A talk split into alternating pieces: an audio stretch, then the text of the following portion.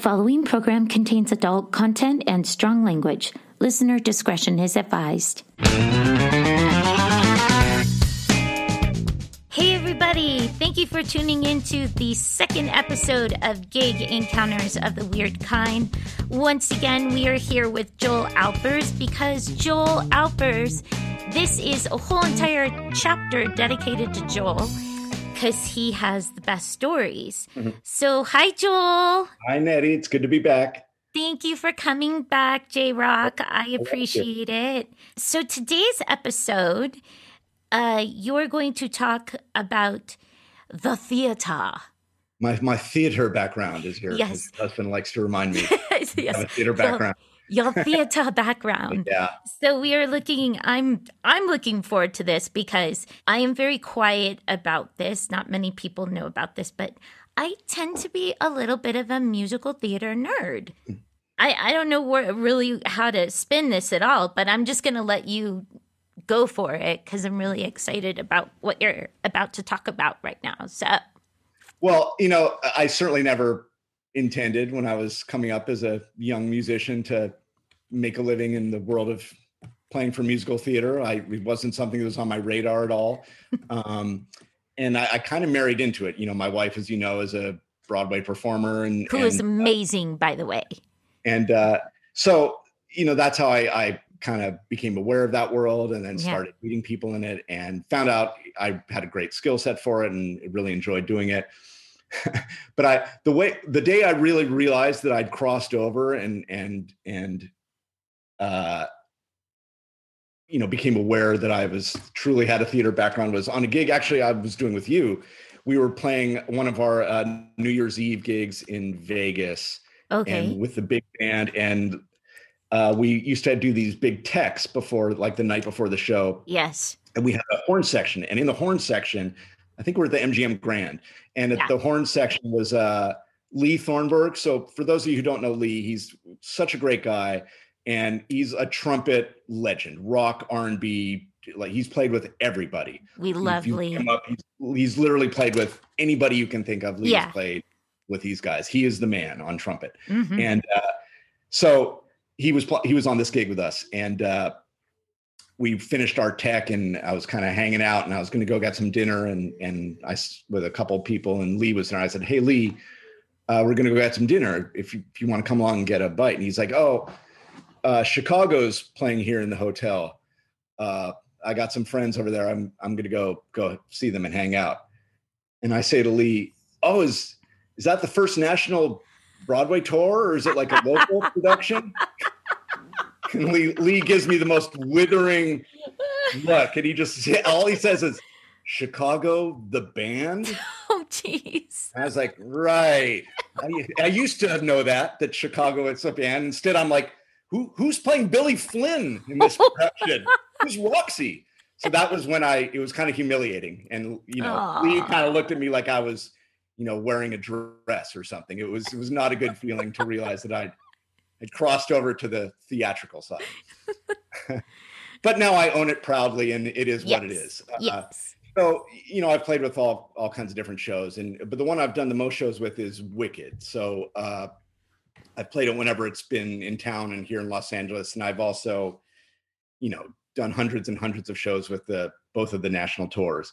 Do and, we do we tell the people kind of what the premise of Wicked is? Uh, Does it matter? It doesn't matter. Most okay. people know about it. It's not. It, it's it's this the giant, you know, still running Broadway blockbuster. It's it's like the prequel to The Wizard of Oz. Yes. Um, but uh, so I when you're when you're on the tour, and and one thing that a lot of people don't understand or or don't know about these these contemporary Broadway productions is that uh, from a from the drum perspective, they the the drum kit is isolated in its own room. They uh, almost every show does this these days where they they build a whole room around the drums so that they can close mic everything and isolate the sound mm-hmm. and uh, you listen to everything on headphones you have your own mixer and uh, the conductor conducts into a little camera um, that you then watch on a little video monitor in your room yes. And so it's it's it's really weird. There's usually there's windows in this drum room, mm-hmm. but so you can see out of it, but you can't see a lot out of it usually. Um, and usually you're just watching the monitor to, to watch the conductor and see what's going on. And sometimes the if you're in a city where the orchestra pit is large enough, they just put the whole drum box in the in the orchestra pit. So even though you're in this room by yourself, you're you know the other musicians are all around you and surrounding you. Uh, but some theaters don't have a large enough orchestra pit to accommodate that. So you'll be remote and that means you're like in a completely different part of the theater. Sometimes you're close to the orchestra pit. Sometimes you're sort of far away. Mm-hmm. um, and it's a really bizarre experience. It's it kind of freaks some people out at first and they don't they don't know how to you know it's you're in this room you can't see anybody else and it's sort of a theoretical construction that you know there's 3000 people in the theater and there's a whole show going on above your head you have to kind of you know imagine that that's all happening because you don't right. have any contact with anybody. And the worst place i've ever played remotely and i've done it twice there is in wichita kansas. Wichita has a theater there with a really small orchestra pit and the setup is kind of weird. So they set the drum box up. You're literally in the loading dock of the venue you're two floors below the stage and it's like this brick air you know brick wall fluorescent light loading dock where oh, people are walking by you know if it's a matinee you're playing and like the door rolls up and there's the guy with the pepsis on the cart to load the venue. Right.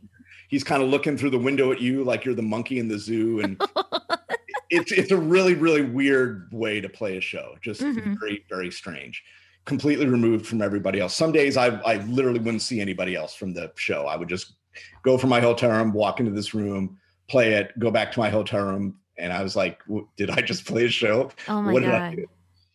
So anyway, I'm playing a, grinding out the shows in Wichita, eight shows a week. And uh, we were playing a matinee and uh, start the show. Everything's fine. And uh, when you're in this room, you're you're wearing headphones and you're connected to your own mixer. You have a little portable, a little mini mixer, a little Aviom mixer where you can hear all the different instruments and the click track and and the conductor and everything that's going on on stage. Mm-hmm. Um, and that's how you play the show. Uh, so the show starts and we're like 45 seconds into the show, and all of a sudden, my headphones just completely cut out. Oh, I, I, any sound my headphones and I, I kind of the first thing I do is, you know, I, am playing with one hand and I'm looking down at the mixer, like to make sure my headphones didn't pull out from the from the mixer and they're still connected. Right. I, I, can see right away there's no lights flashing on the mixer. Nothing's happening. Oh my god. And I I, I don't know what's happening. And I look up at the monitor and I can see the conductor is kind of like looking around like there's a problem. I see him on the camera, but it looks like he's still waving and you know, in my mind, I start run. You start running through the whole decision tree. Like, what are we going to stop the show? We have to stop the show. Right. I guess we're not stopping the show. Like, it looks like we're still going. I can't hear anything. I just see him waving, and uh, I'm like, uh, I guess I got to play. So I don't know if anybody's seen the show, but the, the opening of Wicked, it, the opening number is it's pretty tricky. It's like six or seven minutes long, and there's time changes, and there's a click track that comes in and out, and uh, you know I can't hear anything, and I can't see anything. All I see is the conductor. I don't know what's going on. I've played the show hundreds of times by this point, so I have it in muscle memory, but it's always different when you play it. Right. And, uh, and you know all i can do is play at full volume. They want you playing really loudly you know for the sound. So i just thrash away and i kind of get through the opening. I don't know if that worked or not. I don't know what's going on. And then the conductor kind of waves at me and and we, there's like after the opening there's a period of time when you're you're tacit for like two or three minutes. You're not playing. So i go running up the stairs as fast as i oh, can oh, to, to, to the orchestra pit to try to find out what's going on. And i meet him on the stairs coming down. And he says that the cables all went out for the Aviom mixers. They're trying to fix it. Can you? And I guess it was happening to everybody else in the orchestra pit. Everybody's mixers were out. Oh, but everybody else was in the pit with each other, so at least they could kind of hear each other sure acoustically. That's why he was looking like something was funny. It sounded different, and but I can't hear anything. So he says, Can you just try to hang on? They're trying to fix this as fast as they can. I said, I guess so. so I run back down the stairs. I, I, just keep thinking, I, you know, he's trying to conduct into the camera and I'm just trying to watch him. And it, the sound didn't come back on for almost an hour. It was like two thirds of the way through act one before it came on. And it was like, I just feel like I lost, you know, two years of my life in that hour. It was the oh most stressful, God. brutal feeling to be playing and know that you're supposed to be holding the whole orchestra together and you you literally cannot hear a thing or you have no idea what's going you have no frame of reference except a guy on a little six inch video monitor waving at you. Like it was just the worst. And then we we get through act one. It's just you know i'm pouring sweat. I've just lost you know my year supply of adrenaline is gone. Ugh. and uh nobody in stage management knew what had happened like they called him in, they called the conductor in, and they were like, orchestra sounded a little, a little loose in that one. Is everything all right?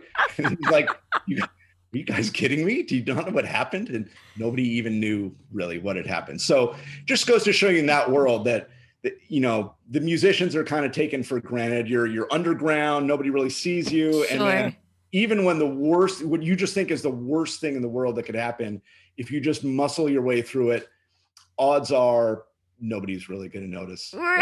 Right. right.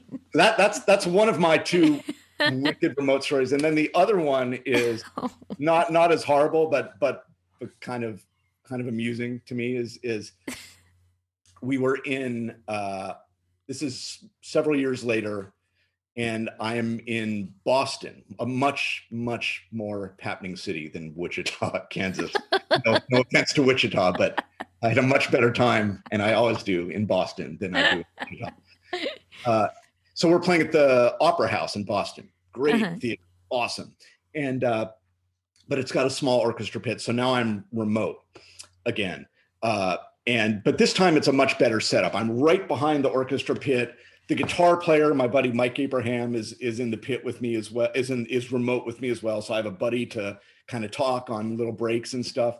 And we were kind of right off the uh, wig room too. So members of the cast were always walking by and right. in the show. So at least you feel like you're connected to humanity when you're in this sure. weird isolation room playing the show. Um, and then the other cool little thing that happened in that setup was one of the prop guys had found somewhere in the theater this old La-Z-Boy chair. You know those big, big yeah. old boys with like you'd lean back and the footrest comes up and just just big smothering armchair, this La-Z-Boy. And he kind of wheeled it over into the area between me and the guitar player. So we kind of adopted this chair and you know before the show we'd take turns lying in this big La-Z-Boy and you know we we kind of you know we we play paper rock scissors to see who got to sit at the in the La-Z-Boy at intermission. Like we love this chair.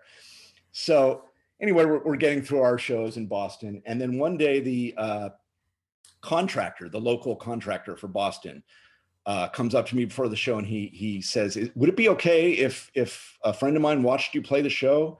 Uh, he's a drummer, uh, you know, veteran drummer. He he hasn't played any shows in a while, but he's really curious to see, you know, a contemporary show. And I say, sure, of course. I know where this is going. Yeah, I, I, always, I always I have. Know where it's going. I always oh have. God. You know, there's always people coming to watch the show. So this, I meet this guy, and it's this really sweet older guy. He's oh, like God. late seventies, sweet old man. He's like, you know, he's he last show he played was like, you know, Hello Dolly back in the day. Really sweet old man could not be nicer. And I kind of show him everything. It's just, you know, and the drum kit there is this huge, massive drum kit with electronics and stuff. And I'm I'm showing him how everything works. And he's like, oh, what?